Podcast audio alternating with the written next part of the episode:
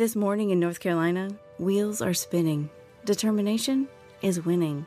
A passion is now a thriving business, and it shows no signs of slowing down. How? The power of a conversation, like the one Clint Spiegel had with First Horizon Bank about starting a bike wheel manufacturing facility in Asheville. Now it's not just talk, it's rubber meets road. First Horizon Bank. Let's find a way. Go to firsthorizon.com slash Clint. First Horizon Bank member FDIC. Are you working? What kind of work do you do? This is the Punt and Pass Podcast. Touchdown! Touchdown! Touchdown! Georgia! Now, here are your hosts, two time All American punter Drew Butler. Drew Butler, leader in the country in punts 49 plus. See if he booms this one. He does. Wow. And Rose Bowl, Sugar Bowl, and SEC championship winning quarterback Jake Fromm. Flea flicker to get the night started. Downfield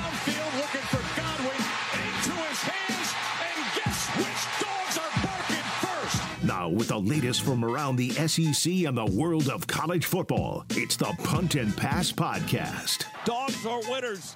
A national championship for a new generation of Bulldogs. Victory is mine, yeah, surprisingly.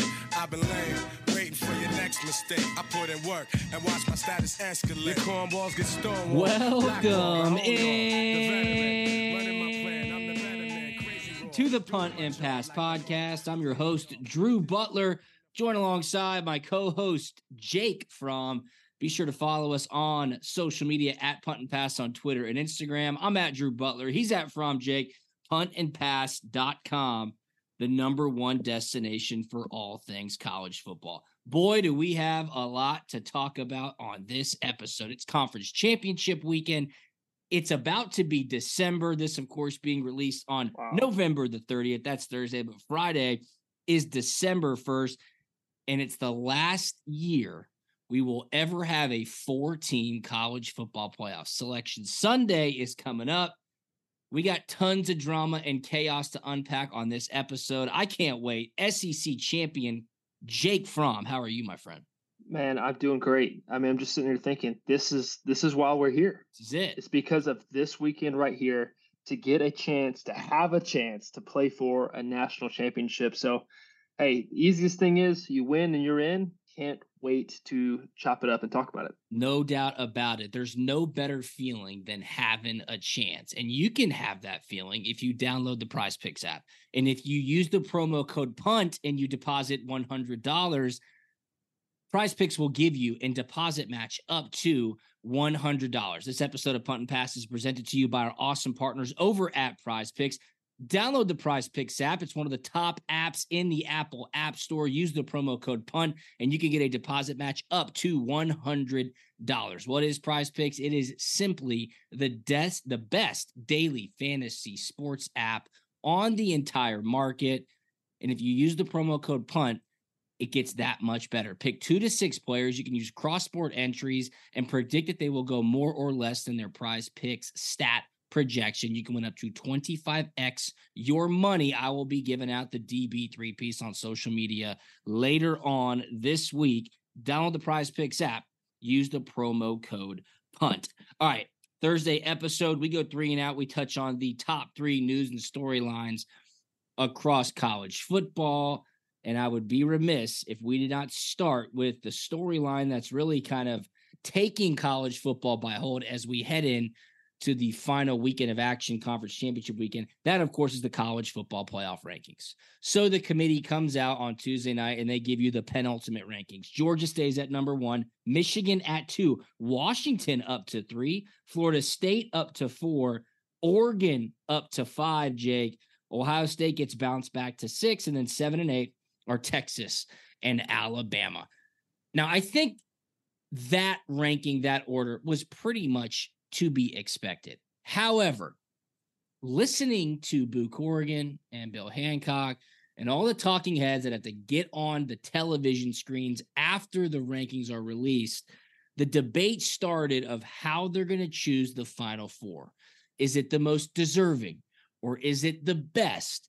And now the debate is raging on social media. I don't know. But Kirk Herbstreit was on Pardon My Take on Barstool Sports, and he even went on a profanity laced tirade, essentially saying these people got to do their jobs, man. And if they're saying that the best teams in the four, Final Four have to get picked, that's a whole different conversation, Jake, than quite possibly the quote unquote most deserving. Your thoughts? Yeah, no, I, I agree because then we immediately get into Florida State. Like yes. I think a very deserving team who's had obviously a perfect season, the most perfect season they could have, other than losing their quarterback, right? And when you lose that guy, um, that's going to be very tough for them. To me, in my eyes, say you're going to have a chance to win a playoff game against the other top three best teams in the country, and that's going to be it's it's tough for me to buy into that because I just saw that product go into the swamp. Now, Florida's a, a very roller coaster football team. The swamp's a tough place to play. Um, but to me, I, I, needed more of a convincing win uh, down there in Gainesville than what I got. So immediately starting with Florida State. Yep. Um, that's where I'm at with that one. And they'll have another chance this weekend. Look, they're going to be in Charlotte. It's the ACC championship game. They're taking on Louisville. It's kind of a bummer. Louisville lost last week to Kentucky. They are a very good football team. And the weather's supposed to be pretty bad. It's going to be cold. It's going to be chilly. Uh, that's an outdoor game. So, how will Florida State respond with everything on the line? And like you said, they couldn't have a better season. It ain't like they could go do something outside of the schedule that they're given and they are undefeated. This would be an entirely different conversation if Jordan Travis were still the quarterback. So, when you start getting on social media, when you start listening to these analysts and then even some of the people on the college football playoff committee talk, you might be thinking and reading the tea leaves and guessing, dude, they might win the ACC, finish undefeated, and they could get totally boned out of the final four college football playoff spots. How? Well, there's a couple of chaotic scenarios that we've broken down on podcasts past. But it starts with Georgia. If Georgia takes care of business, that really kind of eases the burden of the college football playoff. However, Texas is the gigantic chess piece that you and I have been talking about week after week. They are 15 point favorites against Oklahoma State in the Big 12 championship. If they go out and blast Oklahoma State and they've got that win at Alabama by 10 points and they're rolling and they're healthy, it's getting set up to be Florida State getting left out of the college football playoff, even as an undefeated Power Five conference champion. That's just how I feel, Jake. That's that's what my gut is telling me right now, and it's unfortunate. Yeah, that's how I feel too. And what I'm so surprised of, and I would love to get your thoughts on this, is Ohio State's at six, Texas seven, Alabama 8 mm-hmm. Like mm-hmm. to me, to me, does Ohio State have a chance to get in? And if they if they don't, then why are they still ranked ahead of Texas? Like to you me, bring up Texas, a great point. To me, Texas has a realistic shot of being in that top four. So I mean, I don't just why even bother wasting your time of having Ohio State at six? Cassidy Pearson, longtime listener to the podcast, she chimed in on Twitter and she said just that, Jake. Quote, I'm afraid that Ohio State isn't out of it yet. Georgia wins, Michigan wins, Washington wins, and Florida State and Texas lose. Now, that is very much a possibility. She says mm. Ohio State's back in. She says, I want to hear your opinion on this scenario. Georgia wins, Michigan wins, Oregon wins, Texas and FSU lose. Does a one loss Washington get in if it's close? Or does Ohio State get in with one loss? They didn't even play wow. in their conference championship game. She says Washington plays the extra game, Ohio State doesn't. What do you do? I mean, that's a scenario um, I hadn't even really thought about. Uh, but Cassidy brings up a great point. Thank you so much for listening and chiming in, Cassidy. Ohio State's not out of it. So it's great. Ohio State's rooting for Oregon to beat Washington and then Florida State and Texas to lose. And they could be sitting there going, let us back in. Wow. I mean, just the fact that that's a possibility, I I kind of hate it almost. Like I agree. Because because I because I I've been in that situation of like a Washington football team where hey I I, I earned my opportunity to play in an extra game. Um. Yes. But when you You've earn that opportunity, it, quite literally, yeah. But when you earn that opportunity to play an extra game, man, it it it sucks if if you come out short in that game because it ends up hurting you a whole lot more um, than helping you. And Ah, just to see a, a, an Ohio State team squeak in there. I just I don't think they passed the eye test. I'd rather have Washington in right now. And the eye test is a phrase that is catching a lot of heat right now because it keeps getting brought up by none other than the college football playoff committee, who you and I continue to say they should just televise it. They should televise Sunday's final meeting. It would mm. be hmm. fascinating. It would probably be a little bit hilarious. Ultimately, so. it would probably be sad. We'd all be staying there going, I cannot believe these are the people that are making these decisions.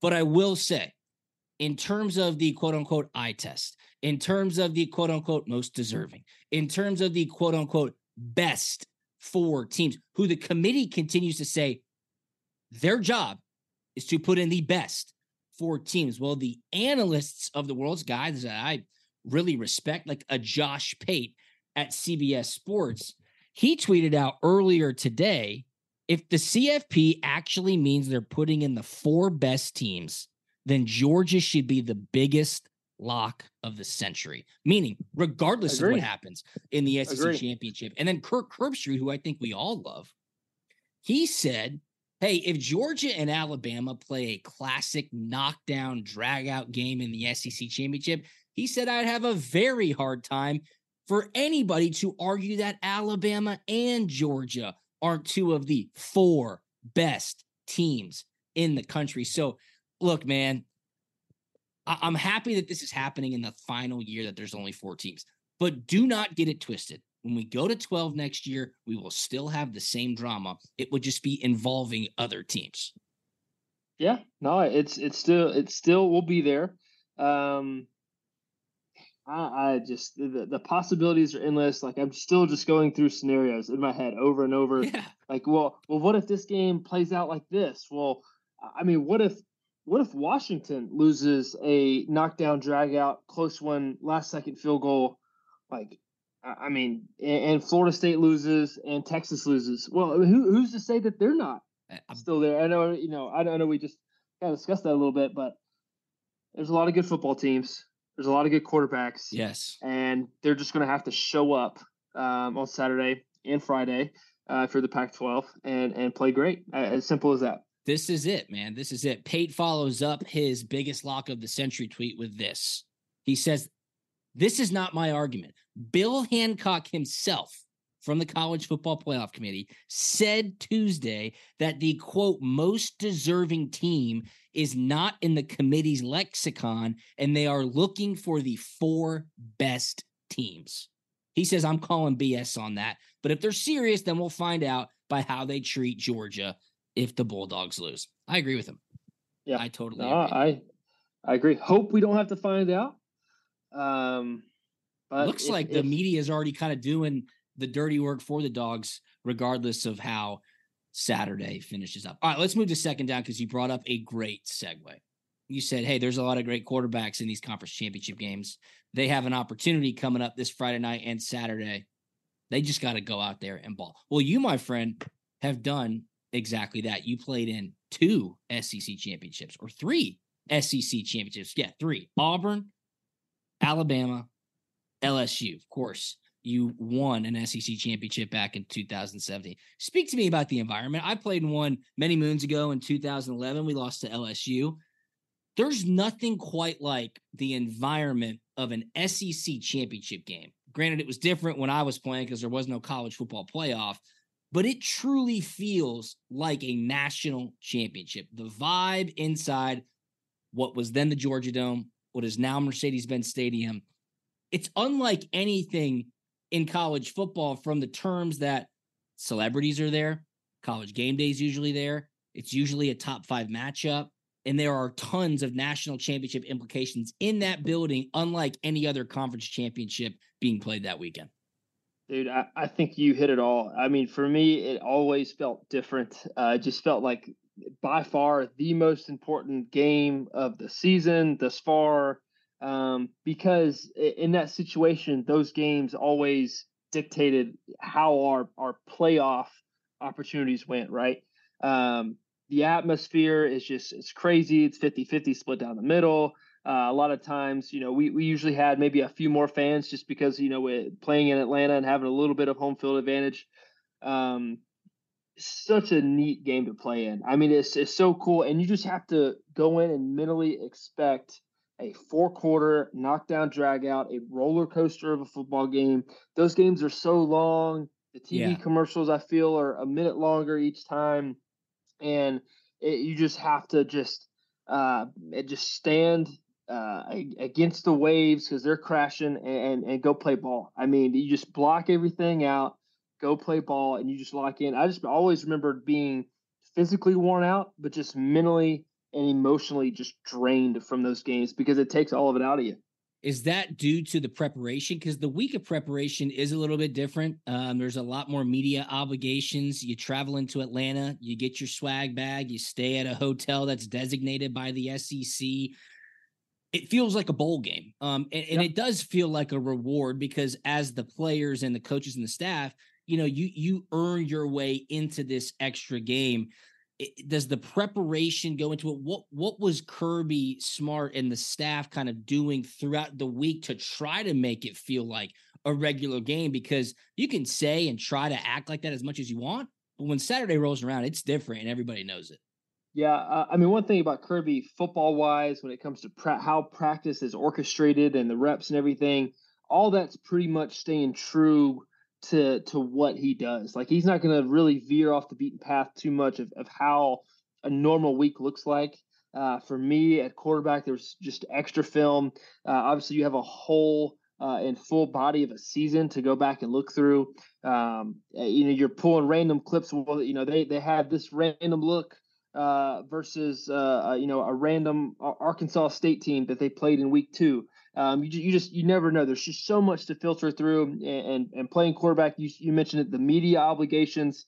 It just it, you're just always going back and forth to something. Uh, finals are always around this week too. You're which, right. Which, I didn't even think about that. Which which sucks. Um, you know, or it could be really good where you don't have any class, you don't have any finals. Hey, you're good to go, man. It's just all ball. So it just kind of depends on what you got. Um, but it, it, was definitely a long week, and uh, it's, it's, something you always look forward to. But you just knew you you had to get geared up for a long week. Yeah, man. I mean, I totally forgot about finals. Like that that end of semester crunch from the academic oh, yeah. side is right there as well. And I think the good thing for Georgia in this spot, specifically coming up this weekend, is just the familiarity that they have with this weekend. Uh, it's been a while since they haven't played in the SEC championship game, and a lot of guys were on that team last year who took care of business against LSU. So, yep.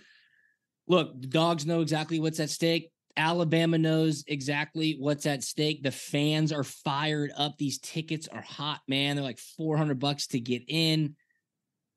I think I saw a tweet where it was $398 get in price. This is a couple days ago, so it might have changed since then. Get in price for a single ticket of the SEC championship game was $398. For the other four Power Five saw, conference, I saw the same games, thing you saw. Yeah, you could buy one ticket to each game, and it would be less than three hundred ninety-eight dollars. Isn't that yeah, Isn't that crazy? crazy? It is. It's absolutely crazy. So we're gonna break down the game when we go inside the five. I got tons of statistics. We got a bunch to say, obviously, but SEC championship weekend, it is one of my favorite uh weekends of the year in Atlanta. SEC fanfare, a bunch of activations going down, and just so much going on around the football game. And I have to give you props. I, I was there. I know we lost the game. 2018 SEC championship in the flesh.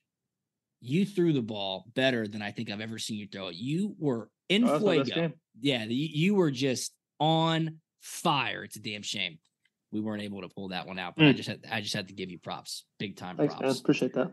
All right, third down, uh, the transfer portal. I don't even know if it's wow. open yet, but I guess you can you can claim that you are in it, and quarterbacks are putting themselves in the transfer portal at an alarming rate. Some big name quarterbacks too. Max Johnson, Texas A&M starter, he is in the portal and already committed to go to North Carolina to take over for Drake Maye. I saw KJ Jefferson, the longtime starter at Arkansas. He is hinting that he may enter the portal. Other news at Arkansas, Bobby Petrino has been named their offensive coordinator. 10 plus years after getting fired with cause from that catastrophe in Fayetteville. That's just college football, you know, chef's kiss college football. Who else is in the transport? Riley Leonard, Riley Leonard Duke. has Yep. put his name in the transfer portal as well. And then Matt Rhule, Nebraska's head coach, comes out today in a press conference and says, Look, here's the reality of the situation. In the transfer portal, if you want a good QB, it's going to cost you about 1.5, $2 million. I was like, damn, if that's the case, what's it cost for a great QB? That's a lot of money, brother. And I think the unfortunate thing about that, not that the players are getting paid, that of course is not unfortunate. The unfortunate thing about the statement that a quote good quarterback is going to cost 1.5 to 2 million dollars in the transfer portal is that who is footing the bill are the fans and the alumni and the boosters. That's just unfortunate. It's it's poor vision from the NCAA. It's a lack of leadership from the institutions that say that they're trying to lead college sports into the future. For there to be such a gap in the structure of what NIL is for universities and teams and supporters to say, hey, fans, pony up so we could go get players. That to me is just a bit ridiculous. Yeah, I, I, I mean, look, I, I agree. It, it, at the end of the day, you know who suffers? The consumer, right? The consumer ends up suffering. Yes. Uh, in every everyday life, right? I mean, you talked about about anything that happens. It, it ends up the trickle down effect always comes down to the everyday consumer, um, and you know that's that that really does suck. I mean, eh, where it comes from, what better what better um, uh, bundle pile of money uh, pot? I don't know, um, but uh, I I I think there could be a better way. I. Yeah, I, I, I totally agree. And there probably will be a better way. I don't know how far away we are from that. But I want to ask this question and please tweet at us with your answer because I find it fascinating. Obviously, a lot of our listeners are Georgia fans. So I need you to go back in time to maybe five years ago. But if I went to you, and of course, this is a this is not an apples to apples comparison. But if I went to you and hypothetically said, I guarantee you a national championship for your favorite college football team. How much are you willing to pay today? You know, sitting in the stadium for second and 26, sitting in the stadium for the 18 SEC championship game where I, I thought we for sure would have won the national championship if we had gotten past Alabama. Uh, being a rookie one year out from that 2012 team who lost to Alabama in the SEC championship game, just tasting how close that Georgia's been and feeling like the dogs were snake bit and we're never going to win a national championship. If you would have asked me, Drew, I guarantee you just one national championship in football. How much would you pay me right now today? I don't know. I mean, I, I would have paid a thousand dollars. I'd be like a thousand dollars, absolutely. Make it'd have to sting a little bit. Like it'd have to sting a little bit, but you'd want to feel that gratification. I need to know what your number would be. And I feel like that might be the message that some of these people are giving in the NIL space to say we need to go get better players. Of course, there's no guarantee. There's no guarantee they're going to win 10 games, much less a national championship. It's so hard to win a national championship. But my question is this, Jake guarantee you will be a national champion, your team. How much would you be willing to pay in that moment for a bona fide guarantee? Because I felt the pain. I felt the heartbreak. I thought it'd never happen. And as Georgia fans and alumni, we're very, very, very lucky that it has happened now twice in a row. Yeah, I mean, if I'm on the team and you're asking me how much would I pay for one, I, I mean, I now this, amounts at that point, yeah. I, I would say, hey, this this is the number in my bank account that I- you've been I you've totally been paying agree. me. Sure, I would 100% uh, push all that there because I, I'm looking down the road, and I I mean, if you win a national championship in the state of Georgia, I think you'll have many options to to do things later in life that I think it will end up paying out for itself. Um, and then doing something for the great state of Georgia, the university, I, I think that'd be well worth it. So, Yeah, as a What a- player, yeah, empty the clip for sure. I totally can- agree with that. You can have it all. I totally agree with that. Eh, I- And I don't want to cheapen the question to our listeners because I honestly think $500 is is too small of a price. If you love football as much as I think you love football by listening to this podcast, if you love your team, your university as much as I think you do, I think five hundred dollars. And, and look, I know that the economic times are tough. Everybody's situation is different, but I think ninety five percent of people would hand over five hundred dollars today to, so. to guarantee a national championship for their team. So I don't know. It's just a thought I had as it relates to a head coach at like take Nebraska, for example, Matt Rhule. Okay. If Matt Rhule, Nebraska is one of the, you know, blue blood programs in college football. They've got one of the best fan bases. They just do. Just go look at any study or any historical reference. If Matt Rhule, what does their stadium hold? 90,000 people? So if, uh, again, this is a stupid thing for me to say because it's not realistic. If he said, "Hey, every single person in the stadium donate five hundred dollars, and we can go buy a roster and win a national championship," what if, what if you that's just forty-five million dollars. wow? So five hundred dollars times ninety thousand. Think about that. Think about that. Now, I, that of course is not realistic. But for Nebraska, if you had $45 million payroll, I think that changed things a little bit.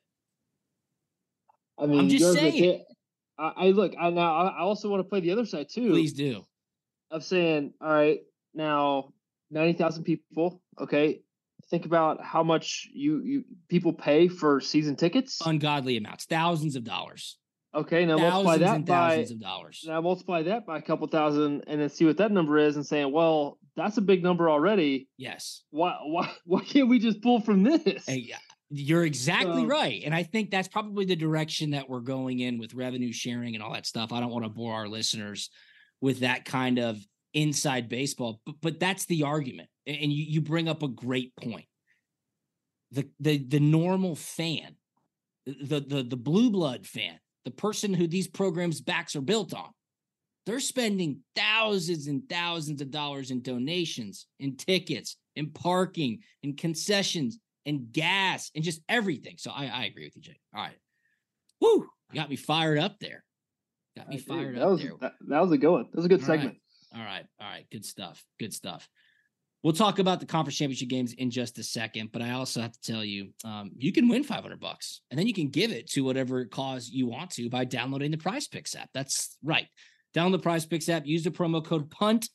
You get a 100% deposit match up to your first $100. How do you win $500 on Prize Picks? Well, you pick two to six players. You predict that they'll go more or less than their Prize Picks stat projection. You can win 25x your money. They do cross sport entries. Their board is totally filled up with all sorts of action. There is no better daily fantasy game on the planet than Prize Picks. Longtime supporters of the Punt and Pass podcast. The DB3 piece will be given out Saturday. I can't wait because we're going to hit. It's going to be an awesome weekend. It'll set us up rolling in to bowl season. Shout out Prize Picks. Go follow them on social media at Prize Picks prizepicks.com. Use the promo code PUNT.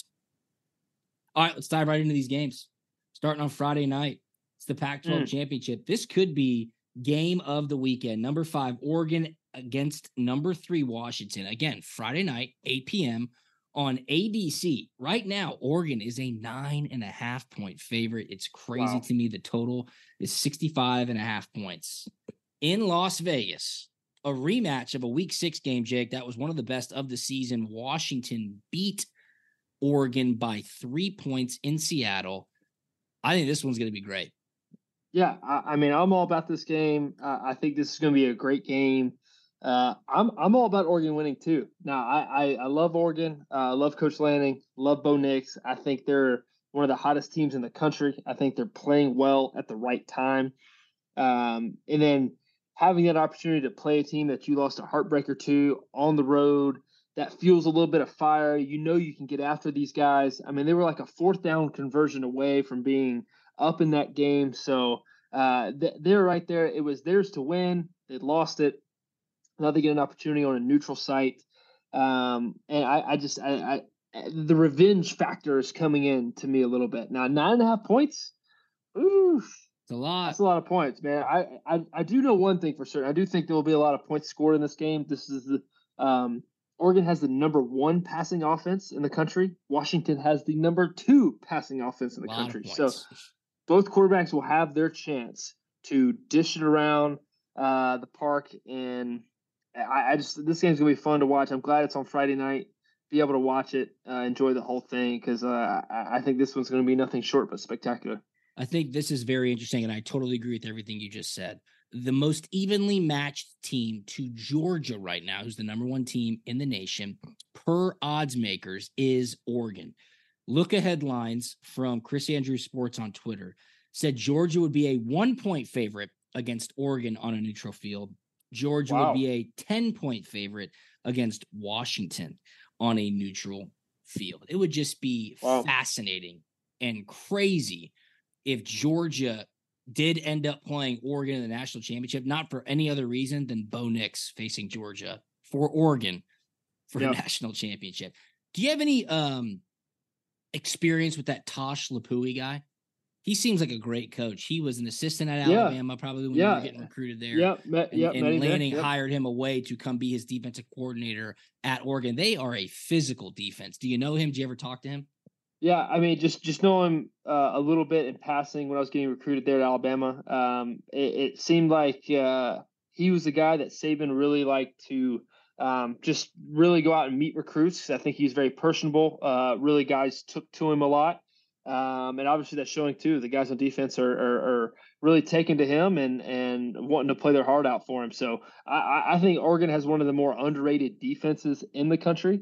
Um, and I, I, think they play some some really good and tough defense. And and I think the only like comparable defense I think to Georgia's defense um, with these teams that we have.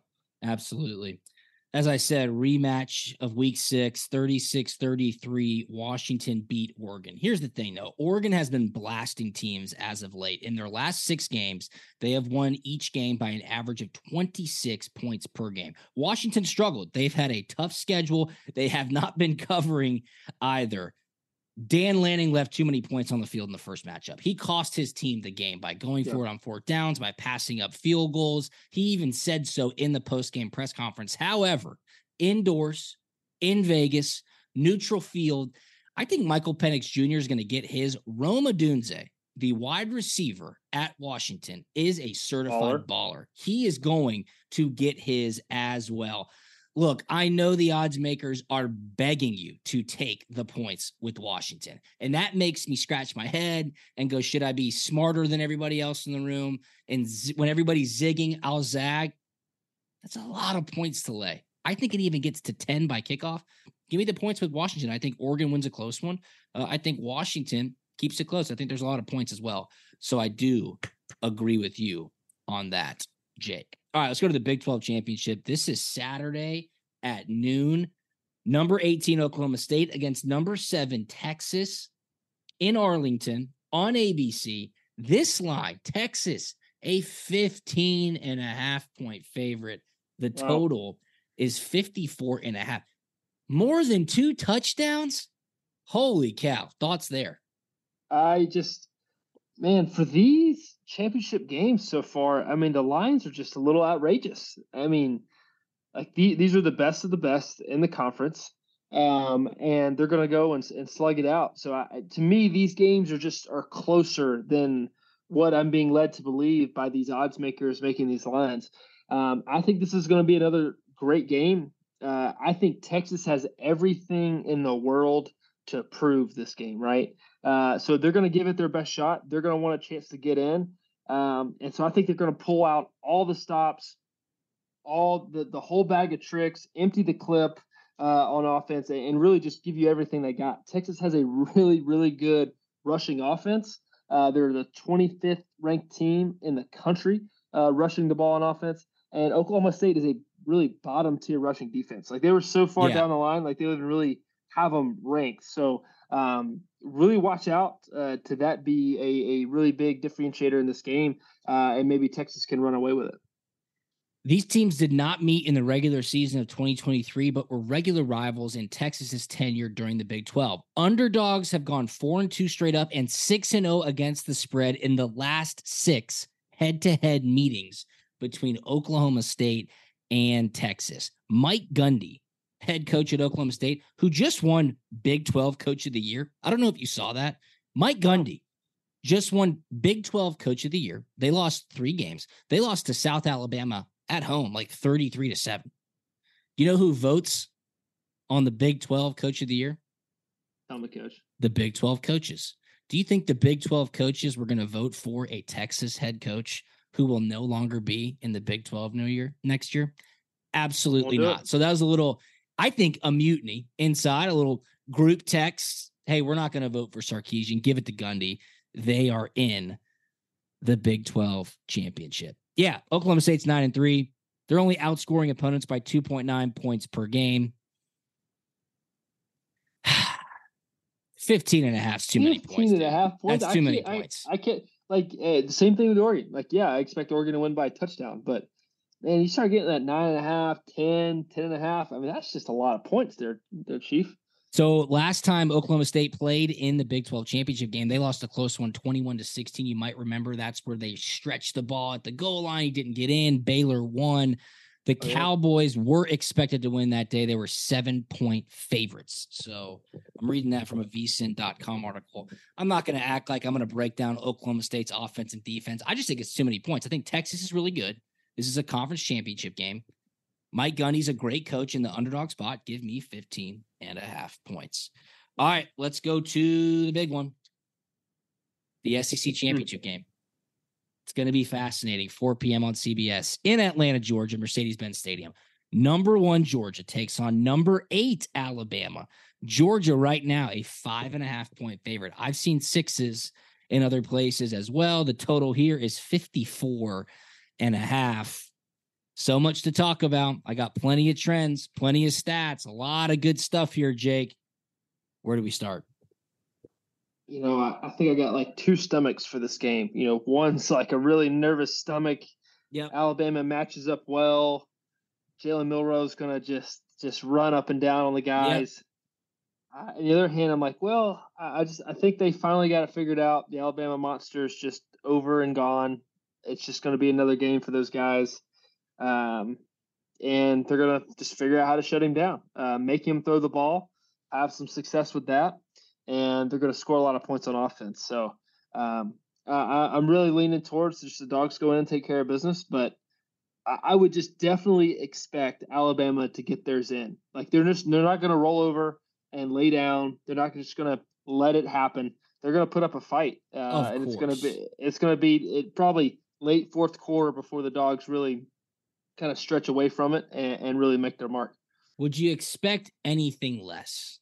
Nope than a Georgia Alabama game in Atlanta not coming down to the wire. The wire. It, yep. It's going to come down to the wire. Here are some statistics from Alabama. This is from Connor O'Gara at Saturday Down South. They're undefeated in Mercedes Benz Stadium. They've never lost in that building. Ho hum. Last eight times they've played in the SEC championship game, they've won eight straight SEC championship games.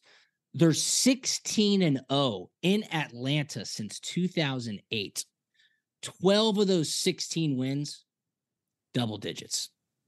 Alabama's very comfortable in Atlanta, more so in Mercedes Benz Stadium, even more so at the helm of Nick Saban. However, in the Lord's year of 2023, look, we used to do a, a segment on punt and pass called Transitive Properties. And in college football, you know, does it matter? Does it not? Were you home? Were you away? What time of the season did you play the same teams? Georgia and Alabama had four common opponents this year Ole Miss, Tennessee, Auburn, and Kentucky. In all four games, Georgia had a greater point differential than Alabama did. Georgia and Alabama both played Ole Miss at home. Georgia beat Ole Miss by 35. Alabama beat Ole Miss by 14. Georgia and Alabama both played Auburn away. Georgia won by seven, Alabama won by three. Georgia played Kentucky at home, beat them by 38.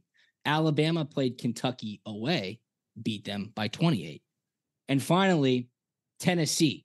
Georgia went to Knoxville, beat the Vols by 28 points. Alabama played Tennessee at home and beat them by 14 points. Georgia's win differential, their point differential in those games was 21 greater than Alabama, 14 greater than Alabama, 10 greater than Alabama, and 4 greater than Alabama. for an average differential of plus 12.25 points against common opponents. So I don't know if that matters.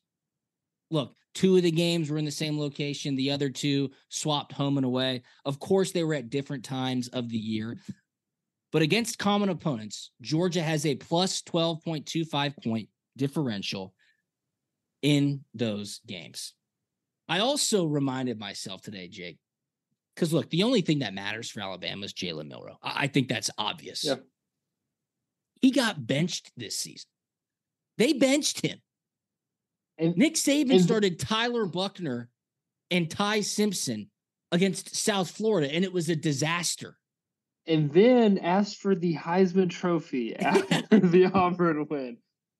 Oh man, So is Jalen Milroe an absolute freak? Yes. Is he a beast? Yes. Is Georgia going to have to find a way to limit him? Yes, that's obvious. Georgia's perimeter defense has been their biggest vulnerability all season long. I was on an interview earlier today and they were like, What do you most like about Georgia's defense? And I said their ability to adjust in game. I, I think that's it. Like, this is a resilient group. love that. Uh, they take coaching and criticism very well in the moment, as evidenced by the last six games, the opponent scoring first. Georgia then fixes things very quickly on the field. Then they go into halftime, and it seems like they fix it even better coming out of the second half. The other X factor for Georgia in this game is going to be their red zone offense. Can't have field goals. Got to score touchdowns. I mean that that is the ultimate kiss of death against Alabama. Getting down there, knocking on the door, Jake, and then settling for three because as the game gets later, those three points become more important. And then maybe you miss one of those field goals. And that's when the Alabama Sharks start swimming in the water and things happen like what happened in Auburn this past weekend. Yeah. Uh, I got two things for you. Uh, I know this will be said uh, at some point this week, whether it's during the week, whether it's a uh, in a pregame speech by Kirby, but he will say the best team does not win today; it's the team that plays best. Um, Say that again? tr- It's not the best team that wins this game. Wins this game. It's the team that plays the best. Okay. I like that. I like that. Georgia is the better product. They Yes. are the better complete football team. yes. However, depending on which Alabama team shows up, which Jalen Milroe shows up, I'm not saying that they are better than the best possible Georgia team, but when they have figured it out, they've played really well on offense. Okay. Now they played bad on offense. They have. But when they figured it out and Jalen Milroe is dealing, they played really well, i.e., the LSU game uh, at home. Uh, second thing that I had was the turnover battle. Always, this is always important in any game throughout the season. course, the even more so, even more so important in these big time championship games. Uh, Alabama is ranked 21st in the country with a plus seven turnover differential uh, for the season. I'm gonna be honest. On this site that I have on Georgia's not even on there. Georgia's not even on there. They're I think they're even on the season. I think they're That is so, that is so surprising to me. I know. They just well, to their credit, they just haven't turned the ball over much, and they've been so They're- efficient. They just haven't had the need to force a lot of turnovers, and that was a big talking point earlier on in the season. No forced fumbles. You know, a guy's name who we never even hear during the games is Malaki Starks. He's one of the best safeties in the country. They don't even throw to his side. But you're right. You're exactly right, Jake. If the turnover monster shows up, you are DOA, brother, dead on arrival, especially in games like this. Yeah. Um, I, I agree. I was just part of the game not too long I- ago. yeah. we played the Giants. I mean, we were down six. It was six to zero. Now we still had a chance to win the game, but you just you you once you start turning the ball over or you start losing the turnover battle in big time games, just Forget I mean, about it. Forget about it. You just don't have a chance. So, got to win the turnover battle. Guess what the point spread was in 2021 SEC championship game, the last game Georgia lost.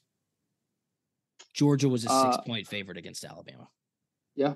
And Alabama beat them 41 to 24. And it wasn't even that close. That was an absolute drub job Yeah. by the Crimson Tide. So, hey, this is it. Saban, Kirby, SEC title game, college football playoff berth to the winner, most likely. Georgia's won 29 straight. As I just said, last loss coming to this very team in this very game, in this very building. It's going to be a great one. I- will lay the points. So. You know, why not? I guess, right? Why not? Eh, are, are you are you zigging or are you zigging or zagging right now? Well, the public is going to look and say Alabama plus six points. Are you kidding me? Like I, I think that's the public play, and yeah. I think that's why the odds makers make make it at, at that number. They know the public loves to bet Alabama. The public loves to bet Nick Saban. I think this line could be higher, but then people would start scratching their head and maybe second guessing. I think the general better, the general college football fan, if you've got a hundred bucks in your pocket and you're walking through a Las Vegas sports book, I think they'd be like Alabama plus six. Absolutely, give me that bet. So I don't know. I feel like I'm zagging. Is my bias showing? Maybe a little bit, but I said this on an interview the other week. If my bias has been showing over the last couple years, okay, I'm 45 and one. So it makes me a great analyst. How about that? How about that? you Love that. I mean? Okay. That's fine. I'm right. You're wrong a lot of the time. That's so what's right. your like what's it. your official? What's your official? I'll lay the points. Here is my official. Georgia 37, Alabama 28. It's my official. I like that. I like that. I'm gonna zag with you. I'm gonna go Georgia 31, Alabama. I want to say 20, 21. Yeah. Somewhere in there, 20, 21. Yeah. Yeah. That's what I got. What I and got look, I, I, would ask you, how do you stop Jalen Milroe? We've gone over this week after week, and it's just like figure it out. So I guess I'll ask you that before we move on to the next game. That's the game. Like, eh, like do not oversimplify things. Turnovers, third down, red zone offense. Okay. How do you stop Jalen Milroe? Uh, contain exactly. him in the pocket. I mean, it, he's such a beast starts starts with your edge guys. You can't you can't push too far uh, deep and and past the quarterback. You're you're really not like rushing to sack him. You're rushing to keep him in there, and you're trying to you're trying to squeeze the pocket. Like you're not really trying to to, to shed and get after him because he's gonna just give you a quick little move and he's going to be out. So you're really just trying to squeeze the pocket. Uh, the interior rush guys really have to push the interior lineman for Alabama um, and really kind of make him feel like he's suffocating back there, like he has nowhere to go. Um, the only way to go is backwards, and that's the last place you want to go is backwards. So uh, do that, mix up man and zone where there's eyes on him in zone. But man, if you do play man, you got to have a spy on him. You got to have an athletic dude to do it because you have to tackle the best athlete on the field um, in the open field, which is one of the hardest things to do in all of sports. So do a little bit of that and you'll have a little bit of success. And I'm sure Kirby's going to draw something up in the sand too and, and be pretty good at it. No doubt. It ain't like they're not practicing it. And it's not like they're not staying up late this week studying how do we keep this guy in the pocket or at least make him play worse from the pocket, I guess. Watch some of that Texas tape. I don't know. I, yeah. I do not know, but it's going to be an awesome game and I'll be there. So if you see me, holler at me. All right, quickly, last two games ACC championship, Louisville, Florida State we mentioned it. Florida State could win and still be on the outside looking in. I think the best thing for Florida State is their defense is physical. They can run the football with Trey Benson. Tate Rodemaker has a game under his belt in a hostile environment the swamp. I think Mike Norvell's a great game planner. I think this game comes down to the wire. The line right now is Florida State as a two and a half point favorite. You know, call me crazy. This game's 8 p.m. Saturday night on ABC. I said it earlier. Charlotte is supposed to be cold and rainy. I think Florida State, they have not had like that signature last second win yet this season. Give me a game winning field goal. Give me undefeated season. Give me ACC champs. Um, and it will be the reason why the committee keeps them out. They weren't they weren't able to shut the door on Louisville. They had to blow them out. I think that sets up for drama. So give me two and a half points with Louisville. Florida State wins on a last second field goal. They win the game by two points. So you tell me about this weather. Um, and when Florida State went up to play Boston College, think that was early though. I really don't yeah. know if weather played a whole lot of effect in that game, but they just did not play well kind of up north, maybe in some weather. Uh, can't really recollect on that one. Um, but this weather's really kind of scaring me a little bit with FSU. I just think um, Louisville's just a little bit more grittier, uh, Yeah. and especially after the win, after the excuse me, the loss last week. Um, I think they just want to make their mark, man.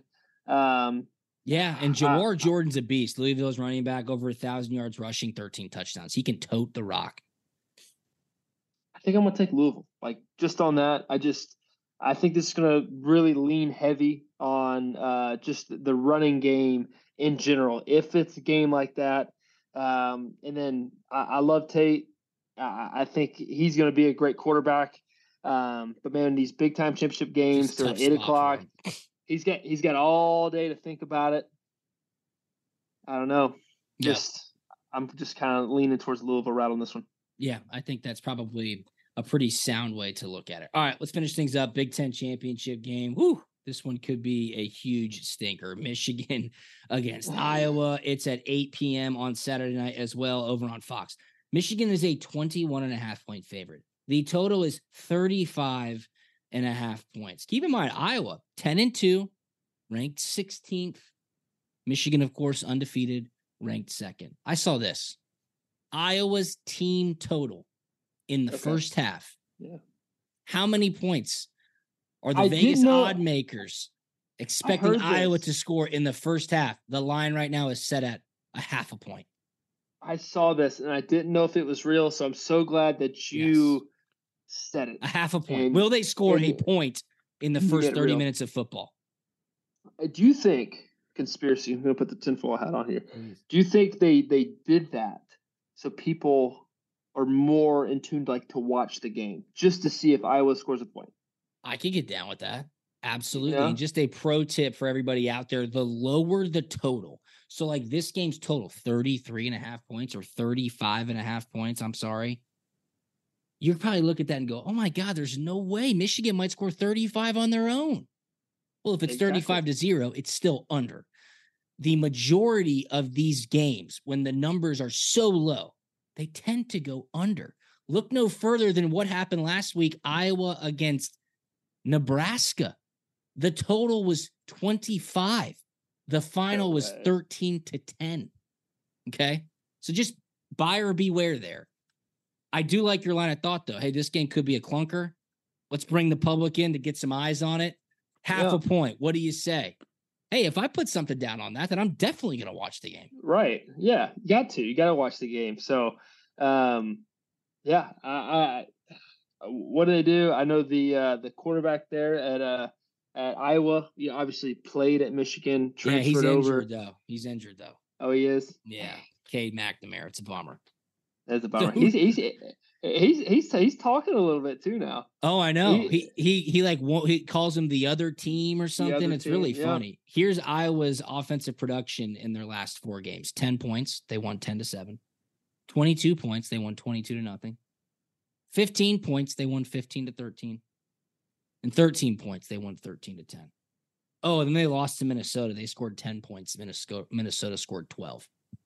So Michigan should blow them out. Jim Harbaugh's back on the sidelines. Michigan's feeling it. Michigan versus everybody. This is supposed to be their year. Harbaugh's back. Yeah, he's back on the sidelines this weekend. His suspension Is back? done. Is he is he back for good? Yeah. Oh yeah, Michigan Michigan versus everybody. Oh yeah, watch Yeah. out. Yeah. I'm in. I'm on. I'm on the train. Michigan versus everybody. He is on the train. Another funny note on Michigan. So, like, obviously, last week, uh, Michigan, Ohio State, Barstool was up there. They're doing their show. Game Day's up there. Fox Big Noon Kickoffs up there. And if you follow Barstool, it's been really funny to see uh, Dave Portnoy, Prez, how he's handled the whole Connor Stallion situation. Obviously, there's shtick involved, but what he's saying about Stalions getting suspended and then fired and nobody can hear from him. He said from day one, like, how dare we disgrace this veteran because Stalions was in the army or he was a Marine? And, you know, how dare we discredit hard work and creativity because Stalions had this huge elaborate plan to get all this information. And Portnoy said, Hey, this guy, whenever he resurfaces, he has a standing job offer to work for me at Barstool Sports. That's how much I respect what he did. That's how much I know he's a hard worker. He's a veteran, all this stuff. Well, during the college football show for Barstool Sports, Portnoy's like, hold on, I got something coming across my desk. And this guy walked out on the set and handed him a piece of paper. Okay. And then in the pizza reviews, because whenever he travels, he does pizza reviews at these locations. He's doing all these pizza reviews in Ann Arbor, and the videos have been coming out, you know, Monday, Tuesday, Wednesday. If you watch them, th- there's a guy in the background of all these pizza reviews. He'll like step out of the door or he'll be sitting in a car behind him. It's Connor Stalions. No so he, way. yeah, oh yeah, it's it's brilliant. And now all the websites are picking up on it. You know, did Dave Portnoy unearth Connor Stalions? Yes, he absolutely did. And it's just chef's kiss, brilliant. He got him to come show out and show face, but nobody knew he was there. Played into the whole stealth mode thing. Really, really funny. I thought. That, that's good stuff. I mean, leave, leave it to Dave and those guys to, to Yeah. pull something out like that. That's that's hilarious. So classic. Hey, well, this weekend's going to be classic at college football. Appreciate you guys tuning in to Punt and Pass. This episode of Punt and Pass was presented to you by our awesome partners over at PrizePicks. Download the PrizePicks app, use the promo code PUNT. You get a 100% deposit match up to your first $100. The board is going to be totally packed this weekend. DB3 piece will be out on social media at Drew Butler. Follow PrizePicks at PrizePicks. Use the promo code PUNT. Check them out. They are the best. Follow us on social media at Punt and Pass, at Fromm Jake, at Drew Butler, puntandpass.com. Jake, anything on the way out, my man? Nah, man, we said it all. Can't wait to watch the games. Cannot wait. Have a great weekend, everybody. Stay dry. It's supposed to be a little wet in Atlanta. If you see me out at the SEC Championship, holler at us. Who the Commanders got? We have the Miami Dolphins. The Miami Dolphins. There you go. Awesome. Go Commanders. And we will talk to you on Monday. See ya. We out.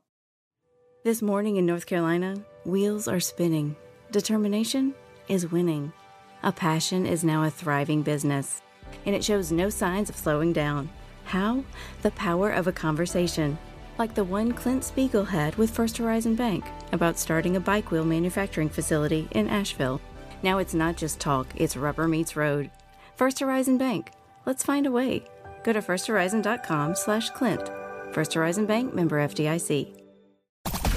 The fan is ready for Brave season. Are you? 3 1 smoked high in the air, deep center field, and heading for the horizon. A home run by Olson. We're streaming every game of the Braves 2024 season free on the 680 The Fan app. So make sure you download it now and don't miss a pitch of the Braves this season.